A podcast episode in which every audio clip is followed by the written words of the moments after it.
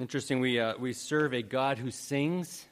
Um, there are some people actually that believe just because the way uh, the beginning chapters of Genesis are, are written about the creation story and some of the poetic part to it, that perhaps God, God sang out the words of creation that we, we see in, in the scriptures, and that would seem to make some sense.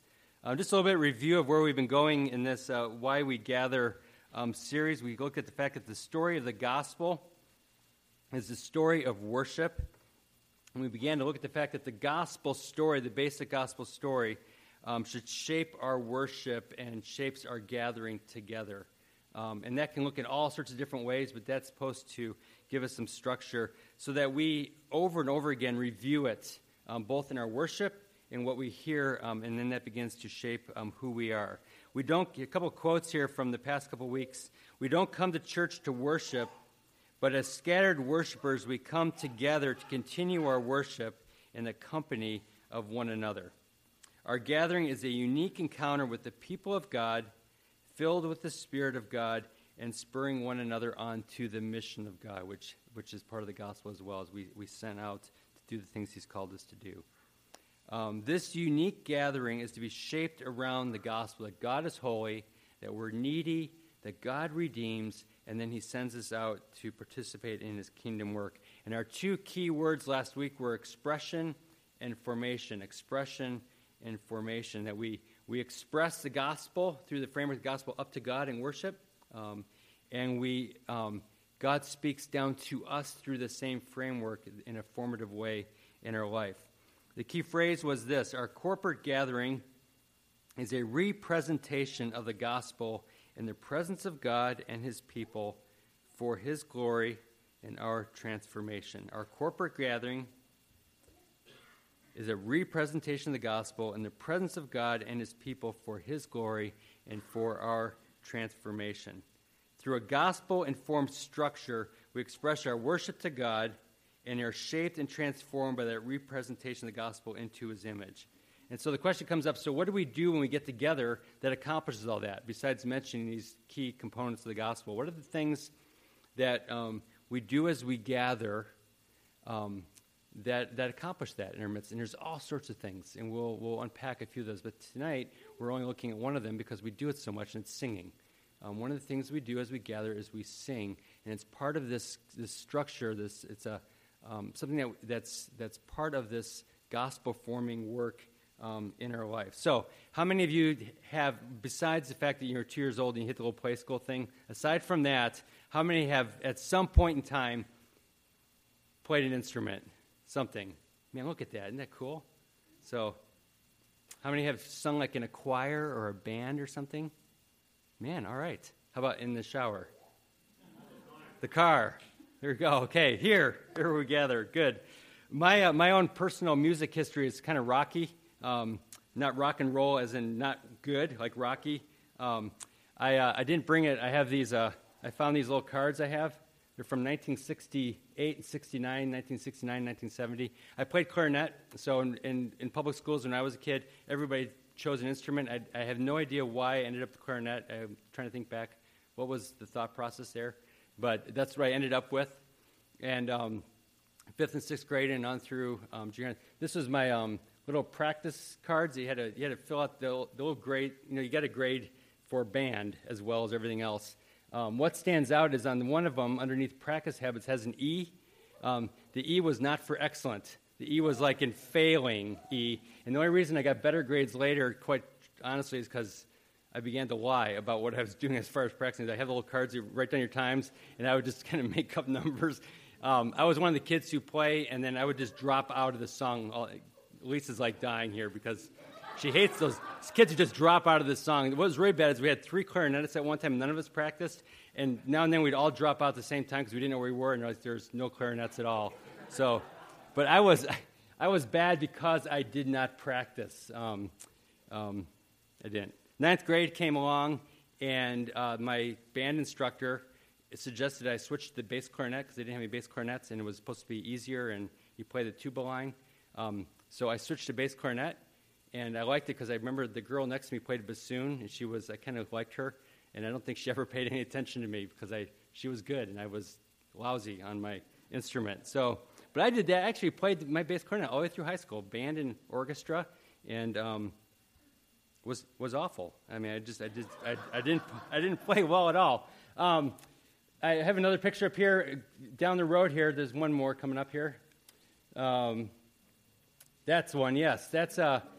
So in a seminary, I picked up. I was doing youth work, so at least then all youth workers played a guitar. I didn't play guitar, so I bought a guitar and began to learn um, with a little book. And I got my G, A, C, and D, and A minor, and E minor. I could never do B's or anything like that. I was like, forget it. And I could play, you know, there's like, there's like, you know, Blind Man Sits by the Road and He Cries. There's a few songs like that you could play for youth group that used the basic same three chords. And um, so I started doing that. And um, when I went to a church up in um, San Francisco area, actually on the left hand side there first, um, I had to do a kids program every other Friday. It was like, like a, a, yearly, it went on all year round as a VBS program at every other Friday. Our church is about 90 people. We had like 120 kids came to this kids program, so it was a kind of a cool thing. Um, as associate pastor, I was given responsibility for the kids program. And in the beginning of the program, it was called Gees. That was the name of the program. Um, I didn't come up with that, but it, had been, Bee Gees, and I was Mr. BG um, was who I was. And all the kids would go, Hi, Mr. BG. And I had my little antennas. You can't see them on there, but they had these little antennas on top of my, my hat. And I had to sing the Bee Gees song, which I, fortunately, I'm starting, I'm actually forgetting it finally. But I know all I remember as the beginning started out, I am, miss, I am a BG, I buzz for God. That's how the song started. And I had to sing that song at the start of it. And then Buzz, who was a puppet, would come out and he would talk to me about whatever the lesson was going to be that day. And we had this little conversation. So I had to play guitar for that. It was, um, it was um, mortifying, quite, quite honestly. Um, it, was, it was pretty bad. The other job I had at that church, because I was the associate pastor, was I had to lead the music on Sunday mornings, and which was I did this one of these kind of deals. So we did the hymns, and I knew that because I was in had been in band, so I could whatever one two three one two those things. Um, so, the, but what was bad was that we had this, these two really neat gals. The lady played the piano, and the other played, it was on their side. The lady played organ over here and piano. And they were really sweet, and they loved to play. They did not know how to play together at all. Um, and it was just like dueling keys the whole time. And I'm up here doing this and trying to sing out, and I don't have much of a voice. And I actually had to have the high school kids, there were only a few of them, but they had to stay out in the foyer because they would laugh so hard during the service that we could never get through a song. So I lasted two years in that church, and I was, I was pretty much done because of the music issues um, at that at church. That picture is uh, from up in um, the um, up in Seattle area um, with my rock and roll hair haircut going on there. Um, I think there was a transition that happened for me with music when I got there. I still had a, I was youth group, so we sang we sang a lot with youth group, and uh, just because nobody else did. Fortunately, some other kids started picking up the guitar and got better than me really quick, very, very, very quickly. And some of them have gone on and are, are doing a lot of music now, which is really cool. But um, I, I got to a place where I just realized singing is a, is a really good thing. Um, there's something that happens in singing that doesn't happen in other places. And, uh, and so I just kind of lost my um, embarrassment, I guess, um, of how I sounded, and the kids didn't care, and we sang, and we I actually kind of entered into a place where I didn't play any better, I didn't sing any better. I sang a lot louder, and we sang a lot more, and there was something that was just um, transformative about doing that, and um, entering into those places of, of singing.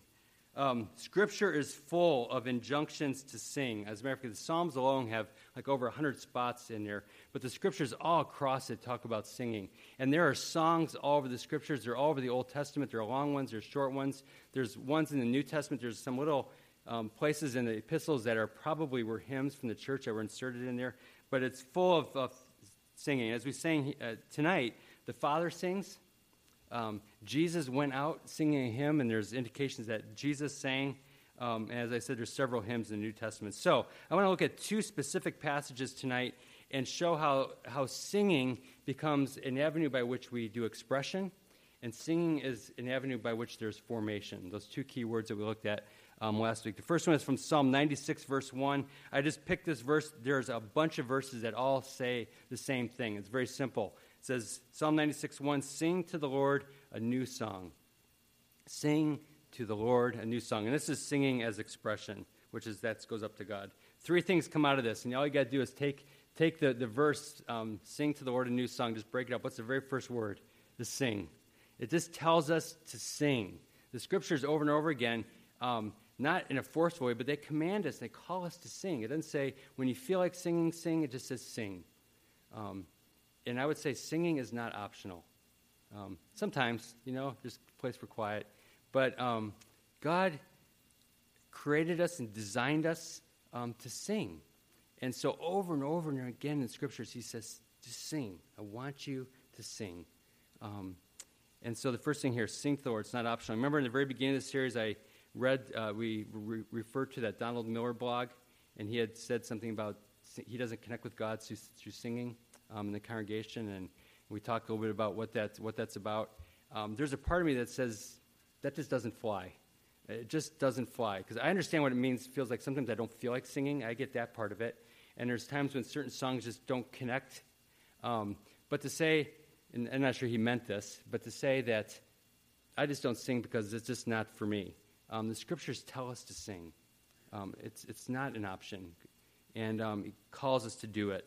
And so it's not about, because um, it's not supposed to be about me, it's about me expressing something to him. And he says, I like to hear it when you sing. I want to hear it through the song. Second thing it says here is sing to the Lord. The, the direction of our singing as expression is, is, is goes to the Lord himself first and foremost. Um, we have, uh, Cameron's referred to a couple times that we have more than one audience when we gather together. There's actually three audiences. The first one is the Lord. It says it right here. We sing to the Lord. That's our first audience.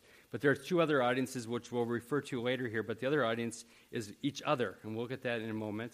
We sing to each other. And then there's actually a third audience which we will refer to at the end of the service from Psalm 40. We, we sing, and the, the world is an audience as well.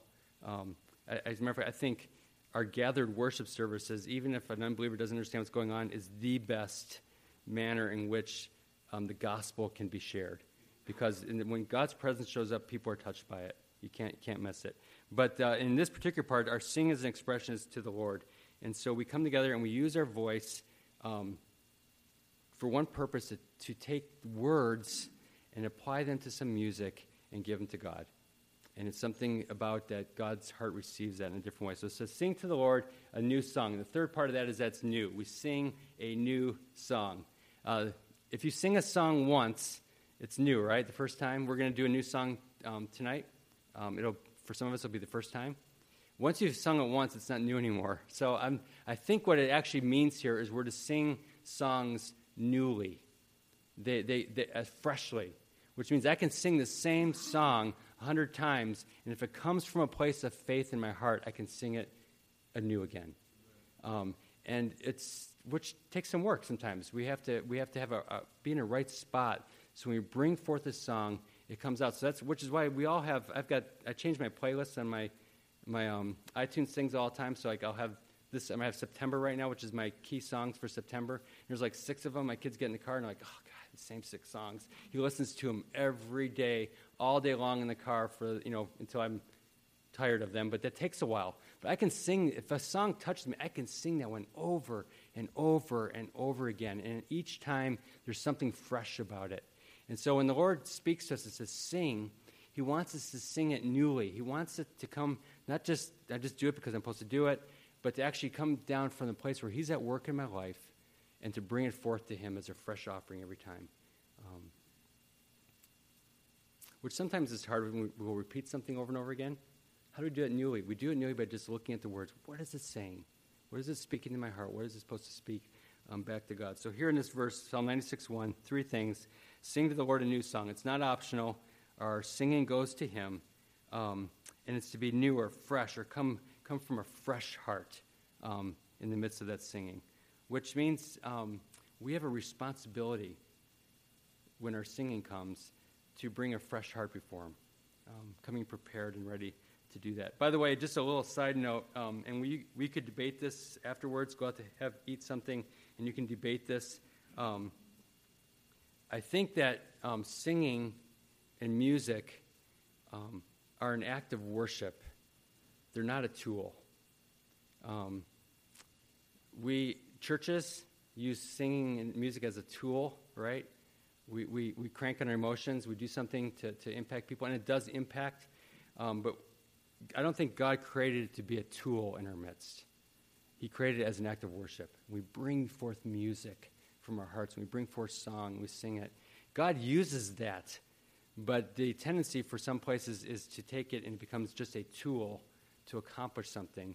And I'm not sure that God intended for it to be that. So you can argue about that, um, but not with me. So, um, so singing as expression. Singing is not optional, it's to the Lord, and we're to do it newly and freshly over and over and over again. Second of all, singing as formation. That's I want to spend more time on that. Singing as a means by formation. Let me read. You can turn if you want. Colossians chapter 3 is our verse for tonight. Colossians chapter 3, verses 15 and 16. And let me, uh, let me read those verses. It says, Let the peace of Christ rule in your hearts, to which you indeed you were called in one body, and be thankful. Let the word of Christ richly dwell in you, teaching and admonishing one another in all wisdom, singing psalms and hymns and spiritual songs with thankfulness in your hearts towards God. By the way, indicate again, it's not optional. He tells us to sing. He says, Do this. Um, here we're told to sing to one another, um, which is what's interesting about this passage. We're to sing to one another in psalms and hymns and spiritual songs. Just a little foundation before that. The, the verses preceding these verses, Colossians chapter 3, verses 1 through 14, actually talk about the gospel, is what they talk about. They talk about God coming in and changing our life, being, being seated with Him in the heavenly places. It talks about unity and forgiveness and oneness. It talks about um, loving one another and having gratitude in our hearts. And it lays a whole foundation for what a church should be like a group of people who love each other, are unified, who are forgiving towards each other, and all have a common focus on the God who changed their life. That's those first verses. The first 14 verses of Colossians chapter 3 lay that out. If we have that as a foundation, singing and music becomes a joy. Um, God uses it. If, if you've ever been in a church that didn't have that foundation, music becomes a point of contention, is what happens. And um, I'm grateful we have not experienced that here, but I've been in places before. My parents' church was just always in turmoil over the whole issue of what kind of music we're going to do in the service.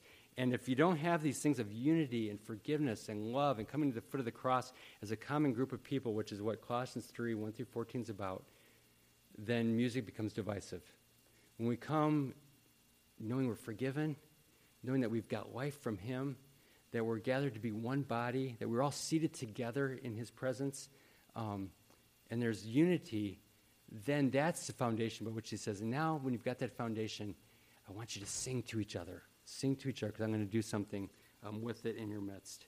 The work of Christ, which leads to a gospel formed unity based on love and firmly seated at the foot of the cross, um, we can come together at that place and sing. From this book I read last, I mentioned last week by Mike Cosper, he says this. In other words, the gospel should be what connects people, not music. Our differences are never so slight as they are at the foot of the cross.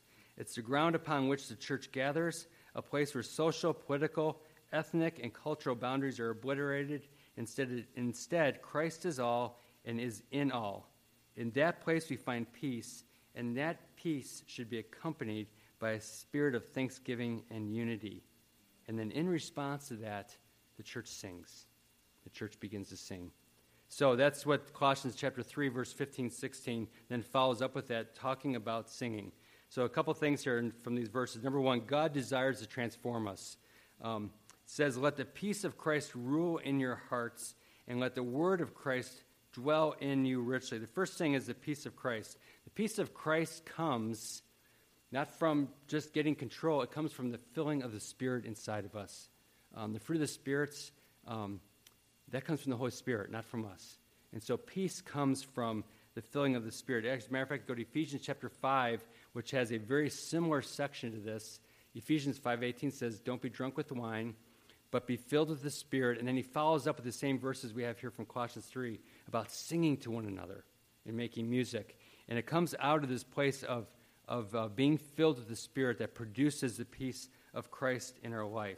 Um, it says, Let the peace of Christ rule in your hearts. The word rule um, actually means to be an umpire.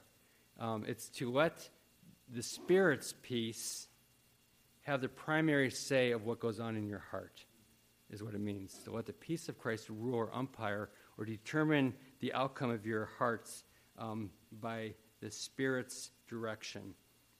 And he says, Let the word of Christ, which is um, someplace actually translated the gospel, um, it's the truth uh, of truth of Christ with Christ as the subject. It's just that's what it is. Let the word of Christ, or all that truth that finds Jesus as its center, which is the gospel, let the word of Christ do what? Richly dwell in us. To richly dwell is it becomes pervasive. Um, it doesn't just sit on the surface, but it's it works its way into every aspect of our life. The word dwell just means to take up residence there. He wants the word of Christ, the gospel, which we're transformed by the gospel, and he wants says, I wanted to see that gospel message, the truth of it, the truth of Christ, work its way so it takes up full residence within your hearts, which is basically to be in all of our life, to, to be so pervasive in the life that it becomes the ruling um, voice in all that we think, all that we do, how we understand ourselves, how we understand God's work in the world, and it, it begins up to take, make its home within us, um, to make a home there. The reign of the Spirit and the penetration of the gospel transforms our life.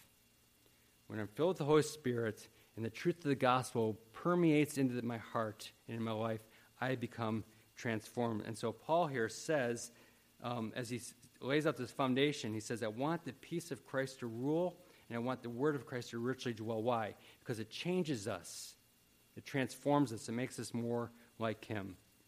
Second of all, singing is a corporate conduit for transformation.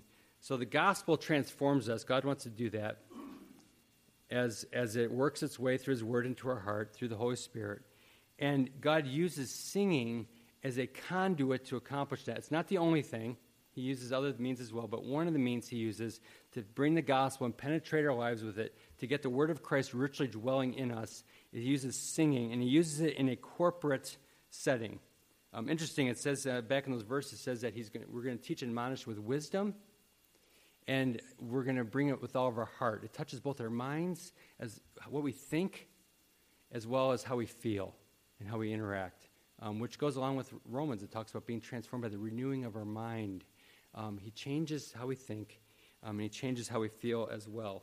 So, singing is a corporate conduit for the transformation of the gospel in our lives. It says here that we are to teach and admonish one another with singing. So, so let the peace of Christ rule in your hearts. Let the word of Christ richly dwell in you as you do what? As you sing um, to one another as you sing to one another. God uses songs or music or the singing of one another to transform us by integrating the gospel into our hearts and minds. And this comes by way of, guess what, of all places? Each other.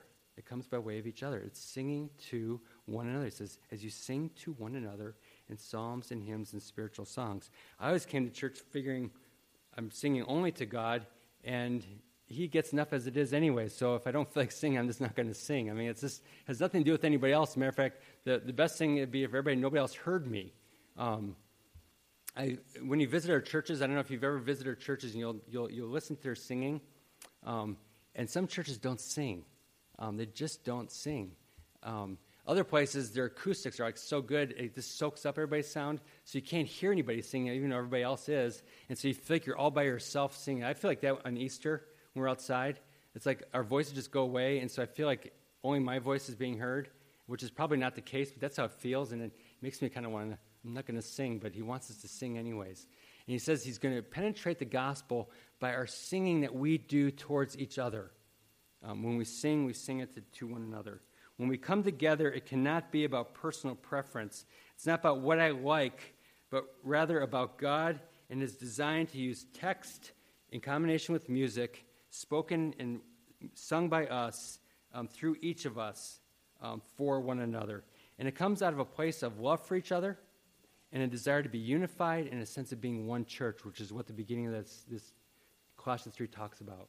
Out of that foundation, I care that you get transformed, and God wants to use each of us to do that. And one of the ways He uses it is as we sing to each other. So when you sing, um, I'm, I'm actually impacted for transformation. God actually uses your singing to bring transformation into my life as the gospel gets sung into my life. Um, our failure to sing to each other takes out one of those pieces that God wants to use to bring transformation in us. And we all lose out. We all um, don't benefit from that as, as we don't do that. It's not the only reason we sing, but it's one of the primary reasons we sing. It's for one another. We have one gospel, one church, one faith, and we're to have one voice and one song that's expressed both to God as well as to each other. Our singing is a testimony, a declaration to those around us of who we are and whose we are. So, I don't know if you, I, am sure we've all experienced this. We're sitting down here, or we're standing, and we're, there's something going on, and we're not singing, or we're trying to sing, and our heart's hurting, and we hear somebody else singing, and something about it just touches us. You, you, you're watching somebody else who's singing, or you're hearing somebody, and it touches you in a way that it wouldn't have otherwise, and you are transformed. Um, so we both sing out of the responsibility to transform each other, because the Holy Spirit uses that, but we also receive the singing of each other, um, no matter how we sing. Um, Harold Best, uh, he's from Wheaton College, he says this A congregation is just as responsible to sing the gospel as the preachers are to preach it. The congregation, according to these verses, is just as responsible to sing the gospel as the preachers are to preach it. Um, and if these verses are true, that's true. And um, so we have to sing um, and singing towards one another. Third thing here is that singing should be diverse. I'm not going to say a lot about this, but he says you're supposed to sing in psalms and hymns and spiritual songs. So you can read about 20 books about what those three words mean, and you will get three, three different answers or 30 different answers, however many there are. There's all sorts of ideas about what that means, and I'm not even going to try to go there. Um, generally, everybody agrees that the Psalms refer to the book of Psalms because they're, they're sung scriptures. Um, the church, all through the Reformation, for a long time, just sung the Psalter, just sung those over and over again. There's great stuff there. Um, hymns, um, I mean, it says that at the end of the Passover, they sang a hymn and they, and they went home. Um, there are some churches that actually believe that the hymns actually refers to those things that are written like the 1700s, but this was written a little bit before then, um, so probably doesn't. Hymns, churches form hymns. Um, and they're usually about God, and they're usually declarations of the truth about Him. And then you have spiritual songs, and no, everybody's got different ideas about that. Some people just believe it means the songs that are, are, are led by the Spirit or filled by the Spirit. Um, I've been in church where people just start singing randomly. Um, I think that fits in there. Um, I've, I've had something going on in my mind that I think I want to talk, talk to the Lord about, and a certain tune comes to mind, not a very good one, but a tune comes to mind that helps me sing it, and I'll sing it over and over again. I think that's a spiritual song. It's just something that the Holy Spirit's doing within me. Um, it can just be the new things that come through an individual church, whatever it might be. Um, I think the point here is that we sing, we sing with diversity. There's all different ways in terms of our singing that come before Him. There's not this um, structured set up in the scriptures say this is how you sing and these are the songs you sing and this is the volume you do it at and all those kinds of things. It's just not there. Um, he says we come together because god wants to transform us by the richly dwelling of the, the word into our hearts the gospel this, the, the story about christ. And he does it one way as we sing to each other and we sing all sorts of different kinds of songs. Um, they're all different kinds. And as we sing those songs together with christ at the middle of them and we become transformed. So, a couple things here. It ends, the, the passage there, Colossians 3 15, 16 says that we're to sing with thankfulness in our hearts to God. The word thankfulness is actually um, other places, it's the only place the New Testament gets translated thankfulness. It's usually translated grace, um, is actually the word there. Um, I'm not sure why they put thankfulness in here. In other places, it's rendered the grace or in the grace. If you have a King James version, you probably it says sing with grace in your hearts um, to God. Gordon Fee says this: the focus is not actually not so much on our attitude towards God as we sing, but on our awareness of His attitude towards us. We sing fully aware of His gracious action in our life. So I get to I get to sing, understanding that God has has redeemed me and He's poured grace upon me. And that, that, that understand the grace flooding down on me all the time that's there brings out a song. I sing with this awareness that I get to sit right before the throne. and it's wide open for me. And um, we get to sing out of that place. Um, if we sing with that kind of attitude, aware of God's graciousness in our lives, it changes the whole context and atmosphere of our singing with each other. Um, because if I don't, if, if, if Janice picks a song, I don't like the song. Um, if I have, if I am aware of the graciousness of God in my life, I'm going to sing that song. I'm going to come because we are one church and one body, and we sing to each other. And so, it, the song touches Janice. I'm going to enter that song with Janice because that's touching her life. If I don't like the style of the music, um, if like if we sang all country music, if it was every Sunday, I probably would find a different church. But no, that's, that kind of stuff is not supposed to get in the way. That's not ever should be the issue when we understand the graciousness of God upon us. And so we can enter into all these different places. The churches that have these worship wars over the style of music don't understand and have an awareness of the graciousness of God in their lives, or it would change everything. Because our attitude when we come to each other is receiving. Because at the foot of the cross, we're all at the same place. And that touches and, and, and uh, undergirds our singing. Sometimes the music is what I like and I sing it, sometimes it isn't. Um, but as I enjoy His grace, we put our tastes aside and we join with others who are entering into that song. We make one voice and we do it gladly because we are stand in light of God's grace in our life. Um, and in, in, that kind of place, um, a, a critical, kind of unparticipatory attitude in our singing, um, there's no place for that in God's Word. There just isn't. Um, and that's not to say that there are times when we sit back and just receive the singing of other people. I think we do. Um, and the scriptures say, sing. And because of all that he's done, just sing. And um, fortunately, we get we very very small amount of criticism that happens here. I think the vineyards, this the church has been is good about that, and we understand we have lots of different kinds of music in different places.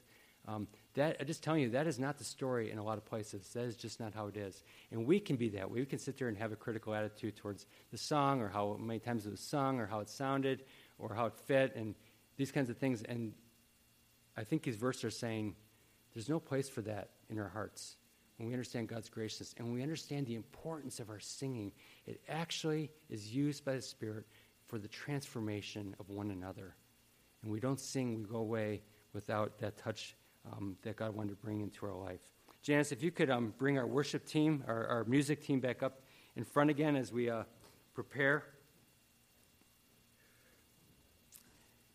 The uh, scriptures say that when um, Jesus told the disciples at the, uh, at the Last Supper, He said, I earnestly desire to have the Passover with you. At the very end of their time, it says that they sang a hymn and then they went out. And Jesus was going out to be betrayed, and he was going out to suffer and to die, and, and he sang a hymn. And I kind of wonder what was on his mind and heart as he sang. Um, my thought would be, I wouldn't want to sing. Um, and with those that he loved, um, they sang. And then he went out and he died. He gave his life for us um, after that song. Um, we, on the other side of the cross, are recipients of, of that good news and that gospel. As needy people, he has stepped in and he has completely changed us and redeemed us. And he's given us voices by which we use to, to sing to him, an expression, and we sing to each other because it shapes us and changes um, who we are. So we're going to um, take some time. The uh, table behind me on the side are, are open in remembrance of the, the, uh, the Jesus who sings, who gave his life, um, who gave his life for us. Um, and you can partake of that. Um, remember, we sing to each other. The first song will be new, so maybe um, if you, when you get it, jump in with it. But maybe it's a song to, to receive somebody singing, receive the singing of the worship team as they bring the song to us, and then enter into our songs as we worship and pray and partake together. Lord, I thank you for the bread and the cup. I especially just want to thank you for, for music, um, how it has so impacted all of us. Um, and I know for me, there are, there are movements of you and my wife that I associate with songs I heard at that time, and um, they have changed me, we give you thanks for it. Uh, we thank you for one another. And may through the Holy Spirit, as He uh, brings our voice together, um, be honored in it, um, and shape our hearts as well. as we sing. And we thank you that as broken people, Lord, we get to come before you, um, experiencing redemption, um, and we get to sing out with our hearts. In Jesus' name, amen.